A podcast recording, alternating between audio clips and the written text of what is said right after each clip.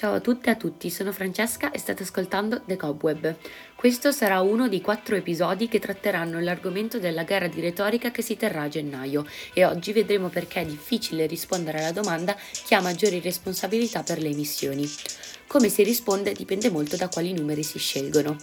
Partiamo subito col dire che sicuramente nel 2020 causa Covid le emissioni di CO2 hanno avuto un netto calo, soprattutto negli Stati Uniti, che come ben sappiamo sono uno dei principali paesi maggiormente responsabili dell'inquinamento globale.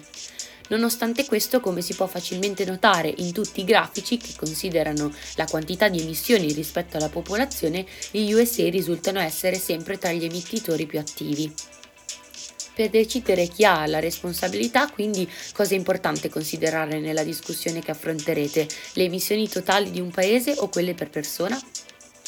Ma nella vostra discussione, oltre a leggere le cifre del 2020, dovrete guardare anche cosa è successo nel tempo. Infatti c'è chi comunque sta diminuendo le sue emissioni, ad esempio l'Europa, e chi le sta aumentando.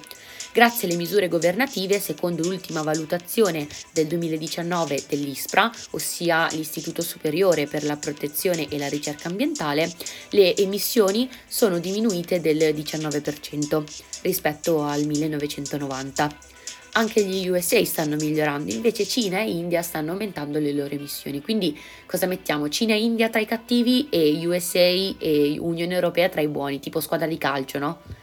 No, non è detto. Se invece guardiamo cosa è successo nel tempo e ci chiediamo chi nell'ultimo secolo ha contribuito di più a riempire l'aria di CO2, i dati cambiano di nuovo. Se oggi la situazione è al collasso è perché alcuni, come Stati Uniti e Unione Europea, che si sono industrializzati per primi, hanno inquinato per decenni senza freni e più metà, della metà dell'anidride carbonica nell'atmosfera nell'ultimo secolo ce l'hanno messa proprio loro.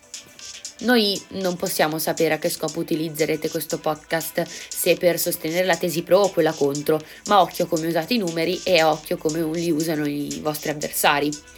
A questo punto non ci resta che augurare un grosso in bocca al lupo alle quarte che sosterranno questa gara e noi ci vediamo al prossimo episodio. Ciao!